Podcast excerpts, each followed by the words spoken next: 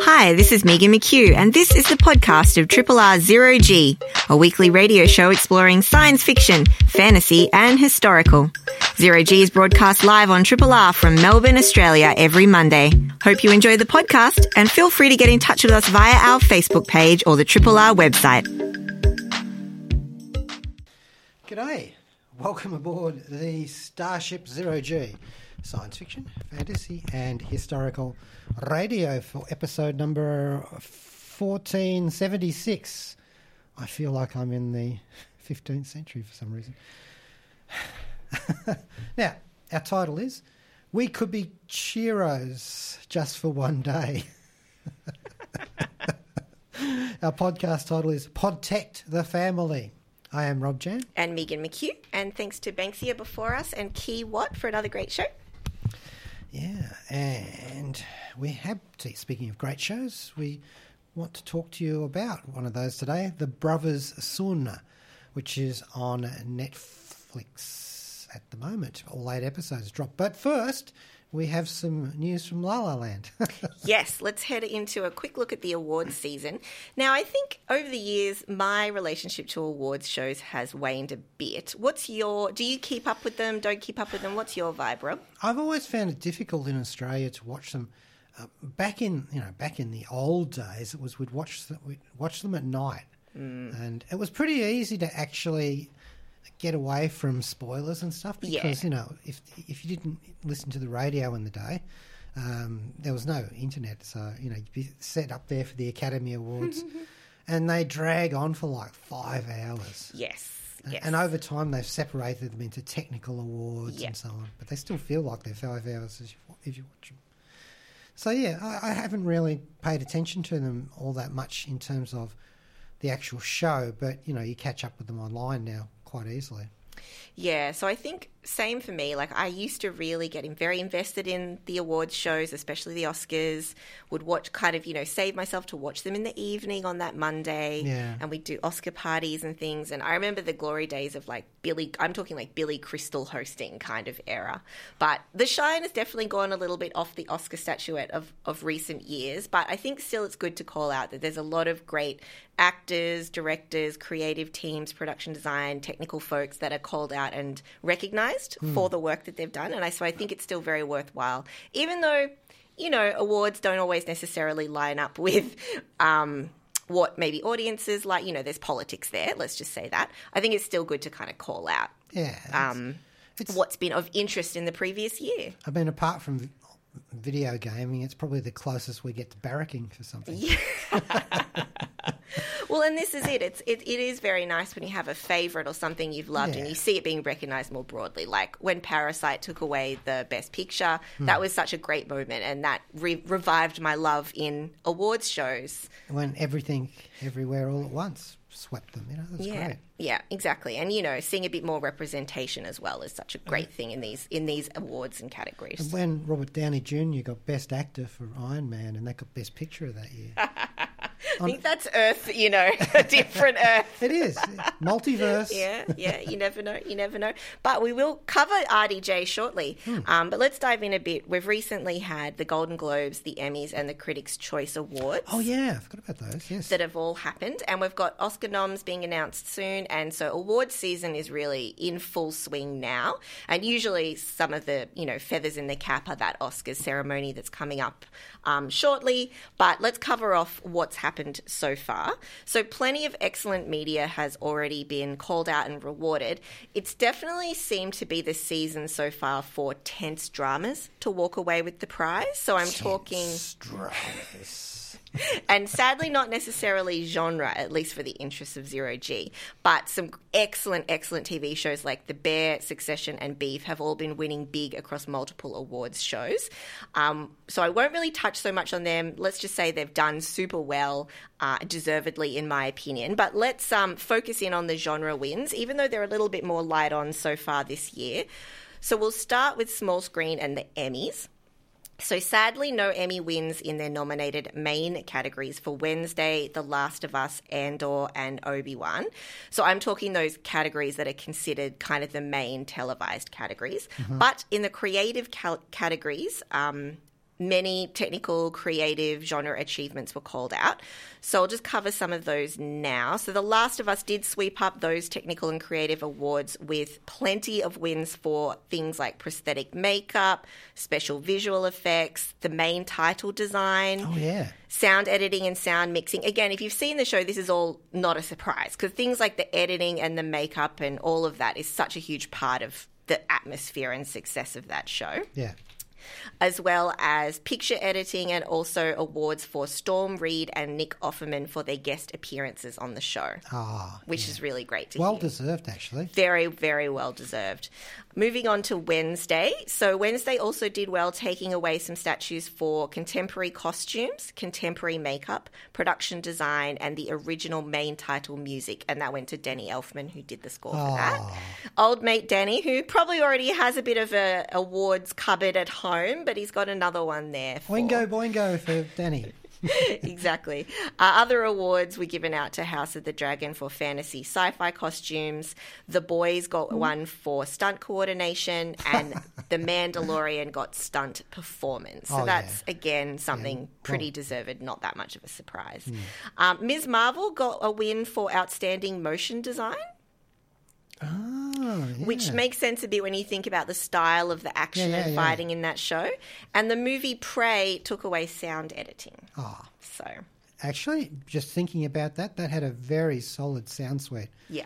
Yeah. So again, I was really happy to see that these things were called out, and they made a lot of sense to me. I think a lot of these shows and movies um, did stand out in, in the ways they were. So the Emmys have their main awards, then they have the uh, the creative awards, like the main awards are creative. But you know, they also have science and technology awards. ah, Yeah, basically uh, being awarded to people for inventing, you know, um, best gyroscopic controlled boom arm. yeah, kind of sure.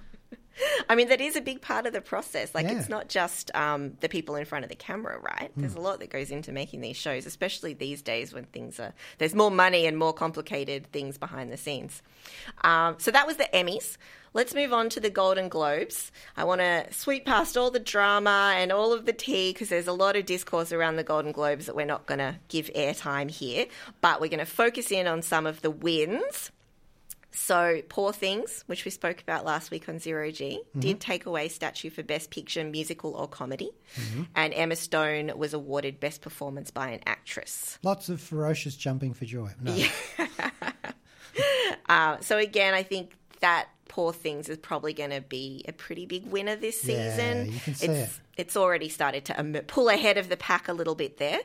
Uh, Best Animated Motion Picture went to the final feather in Miyazaki's cinematic cap, The Boy and the Heron. Oh, so well deserved that. And again, I think anything less would have been a surprise. So, not really that surprised to see that that one took away the animated award. Mm-hmm. It is still a Barbenheimer dominant time, even as we go into 2024. Both of those are our genres. yes, exactly. And actually, we've spoken about neither on the show. Is that right? That's that is absolutely correct. We're just waiting for it all to die down so we can swoop in with our own zero G take on the matter. I want the I want the um, the action figure set. Have you, the Oppenheimer with a little atomic Yeah, bomb? yeah. Have you seen either of those? No. We'll, we'll catch up. I think it would be interesting for us to have a little go over Yeah. now that the, the fanfare has died down a bit. But Barbie did win in a new category for the Globes, and it's called Cinematic and Box Office Achievement. It's So- a it's a pity it's not an Oscar because they'd actually could give her like a, a gold Barbie doll. Yeah. You know, they've done that sort of stunt like stuff a before. yeah but i think this is a new category because um as well as wanting to i think it recognizes box office draw Yeah. and barbie has done very well at the box office and i also think but they wanted to kind of recognize barbie a little bit this season because i think it has made a lot of strides in certain ways. But anyway, I thought it was quite interesting um, because the only other award they took away was for Best Original Song, and that's for What Was I Made For, which is by Billie Eilish and Finneas. Moving on to the second half of Barbenheimer with Oppenheimer. So, Oppenheimer was pretty highly decorated at the Globes. So, Ludwig Göransson won for Best Original Score, Cillian Murphy for Best Performance, Christopher Nolan for Best Director, and Robert Downey Jr. for Best Supporting Actor. So I think none of those were a wild surprise to the punters. I think that was pretty um, unsurprising. And speaking of Barbenheimer, uh, it does continue to be a theme as we move into a quick glance at the Critics' Choice Awards. Oppenheimer did walk away with eight wins there, and Barbie took home six on the night. So Gosh. they were two pretty big winners of the Critics' Choice Awards. So Oppenheimer was awarded Best Picture, Best Director, Best Cinematography, Best Acting Ensemble. It is quite an ensemble too. Best Editing, Best Visual Effects, and Best Score again to Göransson. And again, Robert Downey Jr. got Best Supporting Actor there too. All that, and it was a box office bomb. You were just waiting for that one. for that. You were just waiting for that one. Uh, on the Barbie side of things, Greta Gerwig and Noah Baumbach took home Best Original Screenplay. And the film also won Best Production Design, which, as it should, in my opinion, because the production design on that film is spectacular, uh, as well as Best Costume Design, Best Hair and Makeup, Best Comedy. And the Ryan Gosling song "I'm Just Ken" won Best Original Song, which is a little bit of a cause for conversation, but that's what that's how how it went. Uh, Emma Stone again, Best Actress for Poor Things, and in animation, Spider-Man Across the Spider-Verse won Best Animated Feature. Not And- surprised. not surprised. Very well deserved. And Scott Pilgrim takes off one Best Animated Series. So, hmm. Some pretty amazing stuff in there. I think a few things uh, reminders for me to go back and try and check out. I think nothing is a wild surprise. It is nice to see some of these things called out, especially things like Prey hmm. for the sound editing, some of the smaller things. And that that Emmys was from last year because it was held over because of the. Yeah, so I think it actually covers the period of like late 2022 and early 2023. Yeah, from the strike. Yeah, so we're all a little bit out of sync, are we ever, uh, with the awards and things. But it'll be interesting to see how the Oscars stack up. Yeah, they're coming soon. Yeah, very soon, very soon. So we probably report back on that when they happen. I do think that awards. I mean, they are what they are. I don't necessarily think they're the be all and end all of the value of a piece or the enjoyment of a piece, but it- it used to be able to translate when they had longer uh, periods of when the film was actually in the cinema. It used to translate into increased box office. But- yeah, yeah. These, these sort of they're going on to streaming now, so I wonder if it means more streaming It's hits. It's interesting, isn't it? I think the whole way that kind of monetary pyramid works now has been shuffled up a bit. It has, so, hasn't it? Yeah. Um, hopefully, some things will also get a second life and, and people get renewed interest in them and view them on streaming. Not to, you know, from a creative perspective of wanting more people to see this stuff. And they seem to have moved past the the whole. Well, it was made for streaming. We can't give it an award, or you know, they've moved beyond that. They've had to Yeah, well, I think, yeah, exactly. It's at a point now where you can't ignore. because sometimes the ones that are coming out at the box office, it's basically just a touch and go. Yes. Bam! It's there for a week or two weeks, and it's gone. Yeah, and a lot of things like Netflix does do like a limited cinematic release, and then it will go straight to Netflix. Same for Apple. So Killers of the Flower Moon, May December, those all got like a cinematic release, even though the studio was Apple or Netflix or whatever. So And it's it's pushed another thing down as well. There used to be the whole direct to video. yeah, Now it's like just straight to streaming, but that's not necessarily It- a difficulty. I think it is still the cinema seen as the place for prestige because to be considered for some of these movie awards, you have to have been shown in a cinema. So. I, I mean, I'd like to think that cinema isn't going to die in terms of the actual cinema complex Yeah. because if streamers still continue to put things out in cinemas as well as on their platforms. Well, I think the new. Uh, I was just thinking um, J Lo's new movie. J Lo's new movie. Yeah, yeah. Um, not Gigli. this is this is me. Have a look at the trailer for that online, mm-hmm. and it's sort of inspired by her dreams. So it's this science fiction, romance, steampunk, dystopic musical. Wow. Yeah. I love that you're telling me about a Jennifer Lopez project that I didn't know about. This is Yeah. news to me. Yeah, I sent you an email. Yeah. But yeah, so that's coming out very soon. And I think it's um, in Feb. on- streaming too. Coming Yeah, streaming. Amazon Prime looks like it. So, So it will have been commissioned for that. I mean, look, I can't say I've seen a lot of her movies. I I can remember seeing one with with George uh, Clooney, where she's in the trunk of the car. I think what I that was a long time ago. Was that out of sight? Yeah, it might have been. And The Cell, that horror movie, of course. Uh, and the only other movie I've seen her in was Anaconda. Oh wow, yes. I think you're talking about aside. That was a long time ago. Um, well, you could catch up with some of her newer stuff, but I think yeah, we could we should check out her new her new thing. See Look, what J Lo's dreaming about. I've got to love a celebrity. I mean, it's not a stretch for her to do a musical, No, but a celebrity sci-fi one, yeah. you know, that's it. I think that'll be a really interesting one for us to talk about. But uh, anyway, so that's award season 2024. We'll touch back on that. I do want to play a little piece of music to lead us into the next thing we're going to look at. I will play something from Oppenheimer. This is from Ludwig Göransson's score, and I'm going to play Can You Hear the Music? Melbourne's own Triple R. Yes, just then we had Seven Years in Tibet, the Mandarin version from David Bowie. We were wondering while we were listening to that how his Mandarin stacks up. I'd be curious to know. Uh, and then before that, we heard from Oppenheimer, Goransson's score. Uh, Can you hear the music? And, and that was as a off the back of our awards wrap up so far, awards season 2024 slash 2023. Now we played the Mandarin version of Seven Years in Tibet, not just to be controversial, but uh, also because it was actually number one in Hong Kong for a, for a time. But this is way back in the day. So, yeah, I've actually read Seven Years in Tibet, the book that that's based, sort of loosely based on. Anyway, uh, we called our show today. We could be churros just for one day. Bowie connection and Podtect the family was the podcast title because we're talking about the brothers Sun. Yes. And this is a new eight episode Netflix show. What would we call this? Black comedy crime. Yeah, black comedy, crime, action. Hmm. So we might actually lead with plot for a change. Oh, all right, I'm ready. Let's go. The Sun family leads one of the major crime triads in Taipei, mm-hmm. Taiwan. When the patriarch of the clan, Big Sun, is shot and put into a coma, mm-hmm. his eldest son, the much feared and respected enforcer, Chairleg Charles, travels to Los Angeles to seek out his mother, Eileen, and her youngest son, Charles' brother, Bruce. There's a whole fish out of water thing going on there for poor Charles. He's not used to operating beyond his father's firm control. Yep. And LA is a bit of an eye opener for him as he begins to find himself, not to mention his family, mm-hmm. who he hasn't seen for quite some time. Yes. And incidentally, the best recipe for churros, which is also a discovery for him.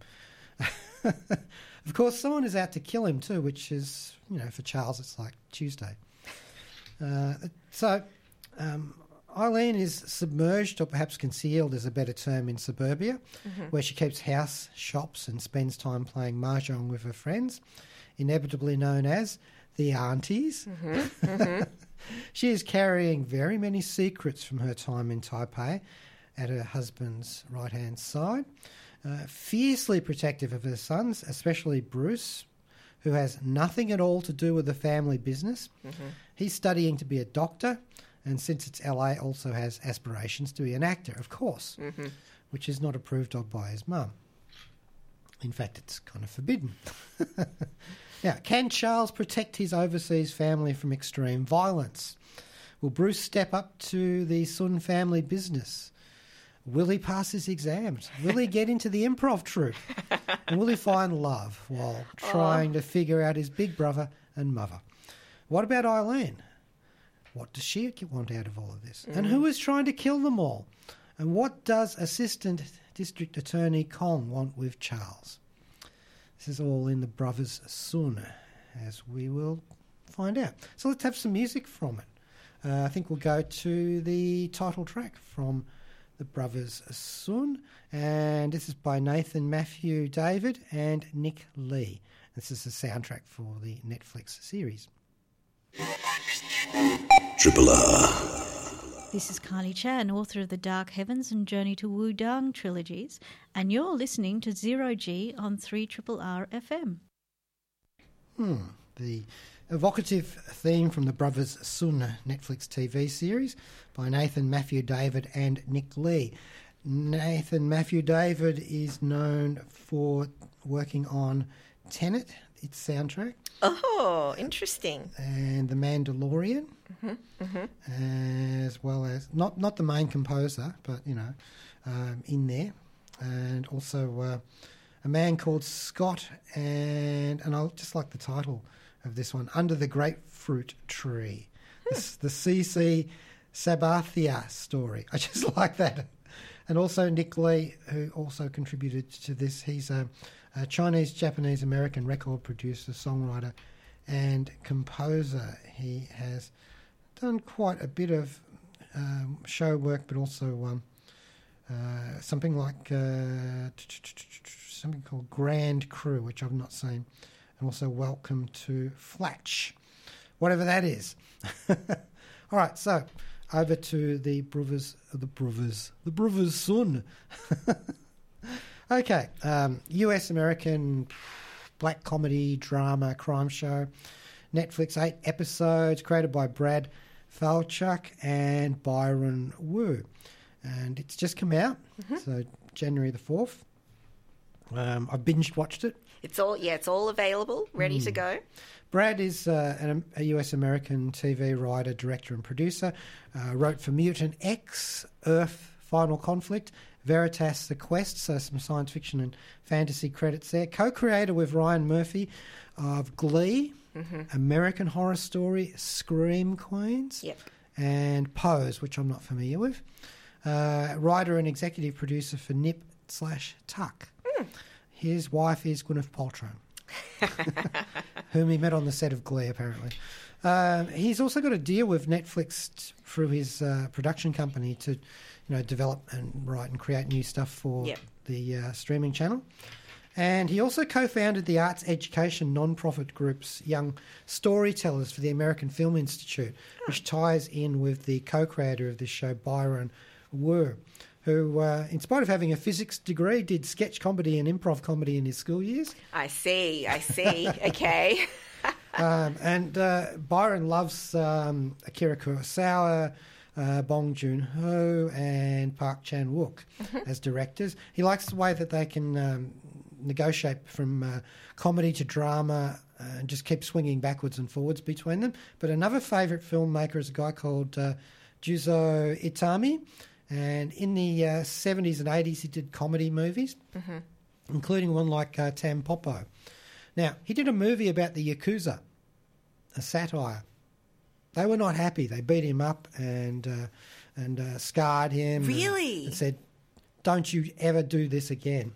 Um, and eventually, they uh, forced the poor fellow off a roof, and made and he died and made it look like suicide. Oh my god. So you know, um, now Byron w- was inspired by the satire, but he didn't want to go that far. Yes. So- he, he likes himself on both Yeah. feet on the ground. Yeah, yeah. But the look, this is one of those shows like um, uh, well, Crazy Rich Asians Mm-hmm. for a start, um, and they're very proud of the fact that the writers' room was all Asian. Yep. Except for Brad.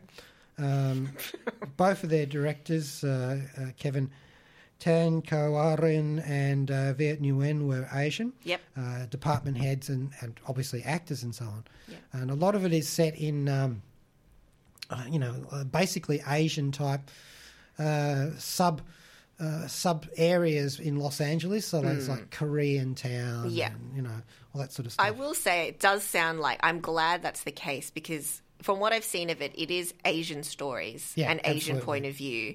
And if and if it wasn't the case that the team was had some Asian representation, I think we'd be in trouble. So I think good. Brad has gone, I want to make a show, but I will involve the people who appropriately could tell this story. Yeah. And what people they've got into this. I mean, let's start off with the big one, Michelle Yeoh Yes. They've spent all their money on Michelle. Playing Eileen. Mm-hmm. And, you know, they were very tentative about reaching out to her and they thought, you know, this would be great for for uh, Michelle Yeoh. I can see her playing the mother in this. And, uh, and you know, well, why not try? And they did, and it worked. And here she is. Um, look, she's got such a storied career. We don't need to go No. too much into it, but I will just touch upon some quick high points. Uh, for me, one of them was the Heroic Trio back in 1993.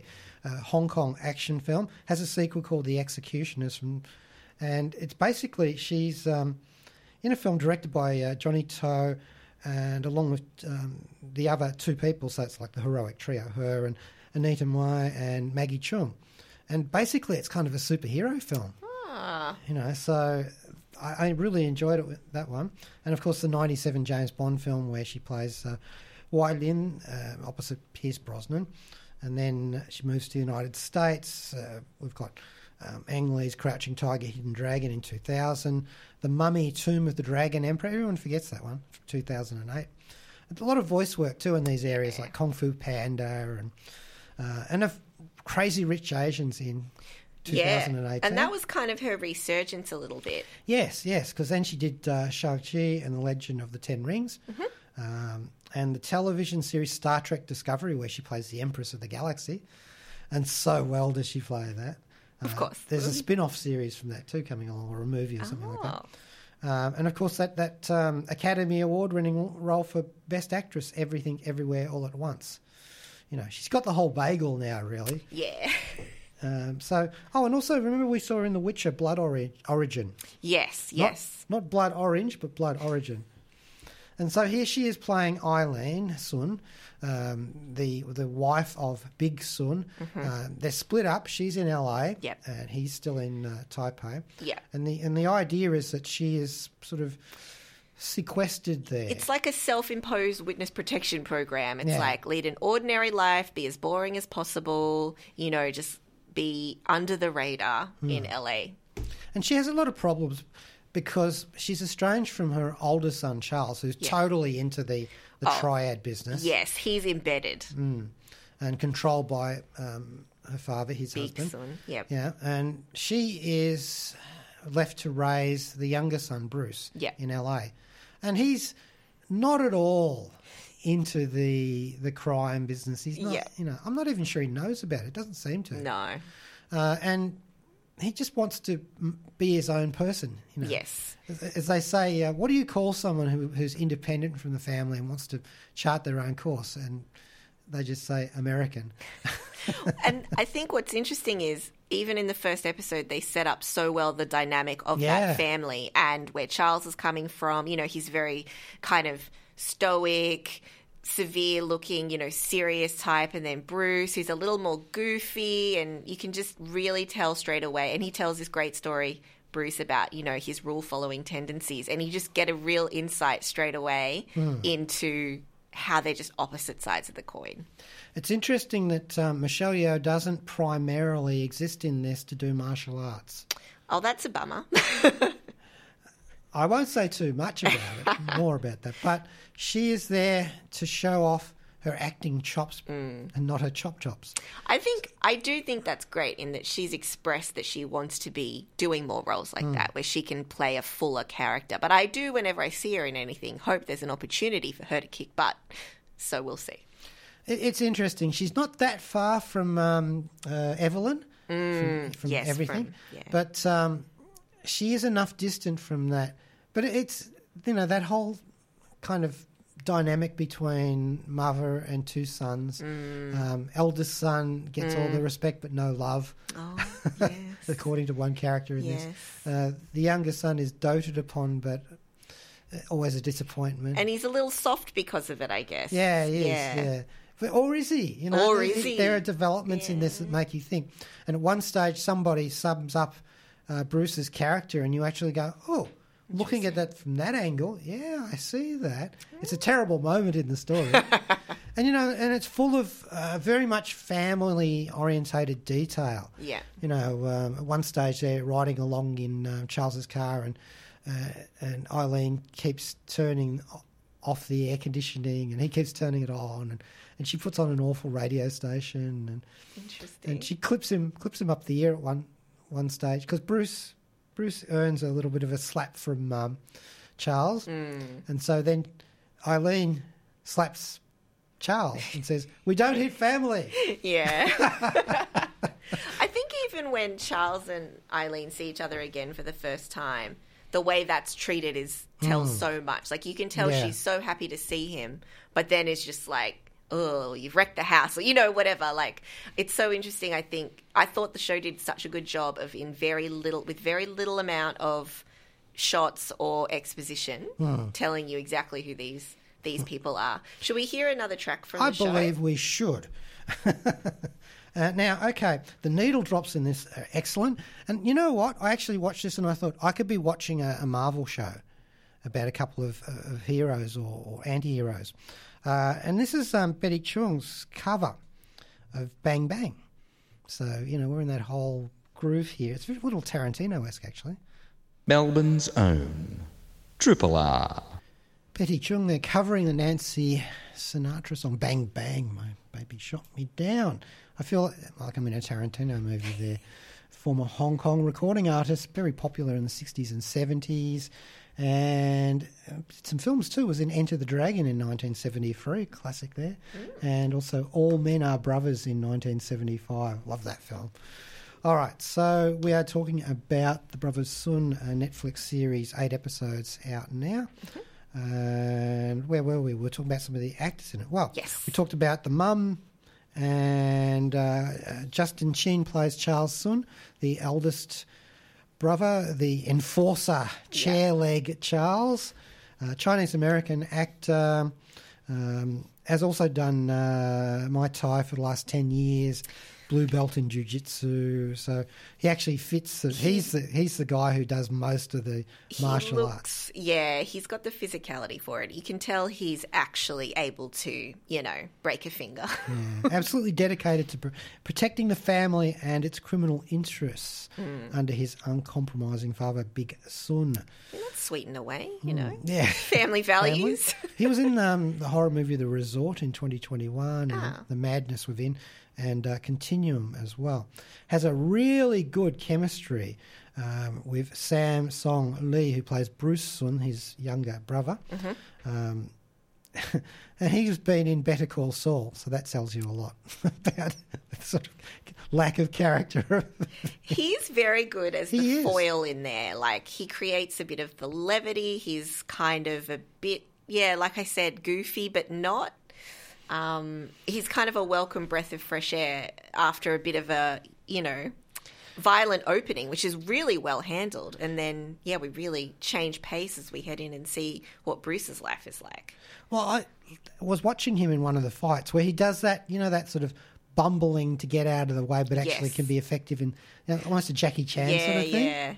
And uh, I, I like that. He, he's good in this.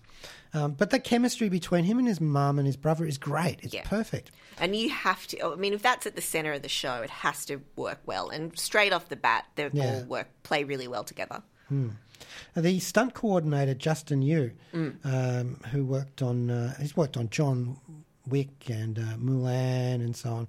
They they've really done a good job on this. You watch it; it's all clean. In fact, it, it rivals some of the best of the Marvel sort of stuff that we've seen. Um, and I, I thought, yeah, ten points to that. So we work through the the cast to uh, Joon Lee playing uh, TK um, uh, Bruce's best friend. He's a, a drug dealer and a stoner and the worst gangster ever. But he's quite funny in this. so we got um, Highdee Kuan playing Alexis Kong, the deputy district attorney in Los Angeles. Now he she has known Charles from childhood, and so she's meeting him again for the first time in years too. What does she want? Well, you know, she's a deputy DA, which probably means that she wants to be DA and perhaps even further aspirations. You know how it is in America. Yeah, yeah. Um, she's been um, in Quantum Leap, actually, in the, in the remake of that. Uh, other people in the cast Alice Hewkin playing the twin sisters June and May Song. Uh, Alice is a, a child actress who went from Sherlock Holmes and the Baker Street Irregulars through to Doctor Who and Game of Thrones. So she's here as a another um, butt kicking chick. I actually feel like she's a little bit underused in the story, if that's my one criticism. But there are actually a lot of people in play in this, so some people have to go into the background. Yeah. And since there may be a second season, I can see how she will come to the fore in that one. But yeah, she's really good. She um, she plays that sort of vengeance bound sort of character quite well. Yeah, right. Gotcha. Mm. But she also has some other interests too. This is the thing. no one here in in this story is just a stone cold assassin or killer. Yes. you know. And speaking of which, we've got Jenny Yang playing uh, Zing, uh, who's a comic, uh, has been known for Last Man Standing, and also as a labour organiser, which is quite frightening con- considering how much of a formidable force she is in this. Uh, and the character also likes Hamilton and musicals. so, yeah, okay. Uh, her um, her opposite number, uh, they're, they're sort of um, uh, partners as part of one of the triads. Uh, uh, Jon Xue Zhang as Blood Boots, who's also a nice guy too, when he's not filling his boots with blood. Johnny Carr plays Big Sun. Uh, he's mostly not on screen. He's the father figure. Yes. But he does a great job, the actor, of filling out the negative space, you know, when he is present. And immediately you see where this family came from and Yeah. what dynamic it came from. And he sketches it in so deftly. And, you know, and if I, I show you a picture of his face, which I can do, but I can't show the audience there, you know, you feel like you've seen him in every Yes. every movie. He's he's a very familiar character actor, I guess. Yeah, yeah, he's been in, in so much stuff, you know, um, TV series Mum, Don't Do That, and uh, it goes on forever. I won't, I won't go through all of that, but it, it's great to have a, a character actor who can just drop in and just deftly create Yeah. what yeah. exactly what you need. Uh, Madison, uh, who plays uh, a character called Grace, who's from the school that Bruce attends. Mm-hmm. You know, so all of these elements they come together exceptionally well in this story. Uh, I had no problem with it at all, apart from some of the characters who have to fade into the background because you've got a large foreground. Um, Bruce is the comic relief, but also not. It's it's Mm. really interesting seeing the way his character, Evolves a bit. yeah, as he gets involved with this sort of stuff. Yeah. Yeah. And he has his own kind of uh, coda of protecting the family. Yeah. He doesn't see it the way everybody else does. And, and as I was saying, the, the cultural details I thought were, were quite interesting. And they actually come up with one I'd never heard of before, which is um, uh, one of the female characters. She wears eyebrow tape. So she is trying to create a secondary fold um, above her main eye, eyelid um, to make her eyes look bigger. Mm-hmm, You know, now I'd never heard of this practice. I would have been surprised if you had. no, no, I mean, you know, but yes, no, I think there's I mean that kind of detail is yeah, I thought that was really cool that Mm. they were able to do all of these things. And of course, anytime you bring in mahjong aunties, oh yeah. you know, you know it's going to be really cool, and it is like because they're like this mafia of their own. Don't Right. cross the aunties. Don't- Never cross the aunties. Never cross the aunties. Now we have uh, another track we can play Yeah. here now. Well, speaking of the aunties, Yeah, the Mahjong Club. Again, uh, Nathan, Matthew, David, and Nick Lee are the composers of this from the Brothers Sun soundtrack album. Triple R. well, I wouldn't trust the aunties. That was Mahjong Club, and that was by Nathan, Matthew David, and Nick Lee, and it is from the Netflix series The Brothers Sun, which we've been talking about here on Zero G. I think as someone who I've just dipped a toe in this so far, I really like the style. I think it's pretty fast paced. Like I said, the setup was excellent. Like in the pilot, you'll know all you need to know as to whether you're interested to continue the show. Because the characters are really, I mean, they're, you might argue they're cliches, but from what you've said, I think over the arc of the show, if they're fleshed out and they're kind of the connections with each other are really authentic, uh, I can see a lot of promise in the show, and I've only watched like one and a bit episodes. I think as well, it's just nice that we're continuing a little bit of momentum of getting Asian led stories on TV Yeah. and not kind of dropping off the way. I mean, because Crazy Rich Asians came out, and it was, you know, the first Asian led cast since Joy Luck Club, blah, blah, blah, and it had been decades. And then there was a little lull. And then now I just, I do think that, that it is really nice to see that these kinds of things are being prioritized. They're being handled by including people with lived experience that should be the ones telling these stories. Yeah. And I don't know, I just I love the idea and you know, we covered Echo last week on the show that we're just seeing much more of a diversity of really immersive stories from actually different cultural contexts Yeah. and seeing I mean that's what TV and movies is for, right? To experience something outside of your own life, but I want to see things that are coming from a place of real authentic experience. That's the word, isn't it? Authenticity. We- Yeah. It's something that we want. Is it almost like being a tourist? Well, I think it's a, it's like cultural appreciation Yeah. versus appropriation, right? Yeah. It's like you know something like Echo. I love because it just it does seem like it was done with such care, Yeah. and it was done with a lot of respect. And I think that's what I want for all of my TV. If it's whether it's representing a culture I'm familiar with and that I relate to, Hmm. or something that's very outside of my experience. I mean, I am not across Tai um, Taipei crime gangs, but you know, it's awesome to see a show filled with faces that are like mine, and I think that is something that shouldn't be underestimated. Yeah, yeah. Well, I mean, it's been years for me since the trial. Well, um, things I want to mention. It is very violent. Yes, Um, it has to be right. There are some there are some remarkable tonal shifts in this. Michelle Yeoh is actually a very comic actress when you think about it. I did see some words around that about the tonal shifts from comedy to like deep action maybe being jarring. Did you find that, or do you think it was handled okay? I've watched Tarantino films. I'm fine with it. you know, I can go from zero to sixty easily. Mm, mm, mm, that's yeah, that's a fair point too. I mean, it's something that is done. It's just maybe people haven't seen it in Oh. this context before. Look, if you haven't watched a lot of uh, Hong Kong action films, you might not be used to that. Yeah, sure. Mm. Yeah, but yeah. I mean, is there anybody out there who hasn't watched lots of? I'm, I think plenty probably. yeah. But you know that, that that's a very standard trope. Also, um, they don't actually do that in, in this because it is actually sort of more of a Western take on it, Yeah. more like an Ang Lee sort of thing. Yeah. Um, you know, they don't just in in a Chinese movie, either mainland or uh, Hong Kong. When you get to the end of a of an action thing, seeing the big thing, the film just stops. That's it. That's the end. Yeah, we, we're yeah, done. yeah. Everyone out. Then we'll just have the funny credits. And speaking of um, uh, post credit scenes, there is a post credit scene at the end of episode eight. Okay. So keep an eye out for that. Yep. Um, I will call out that there's this wonderful running gag about the actor John Cho. Bless John Cho. Blazing trails for everybody. Mr. Sulu in the um, J.J. Abrams Star Trek Yeah. things, but in lots of other things too. Yeah, yeah. I mean, honestly, was one of the only main Asian actors working for a big period of time. Yeah, but not as rich as they make him out to be in this story.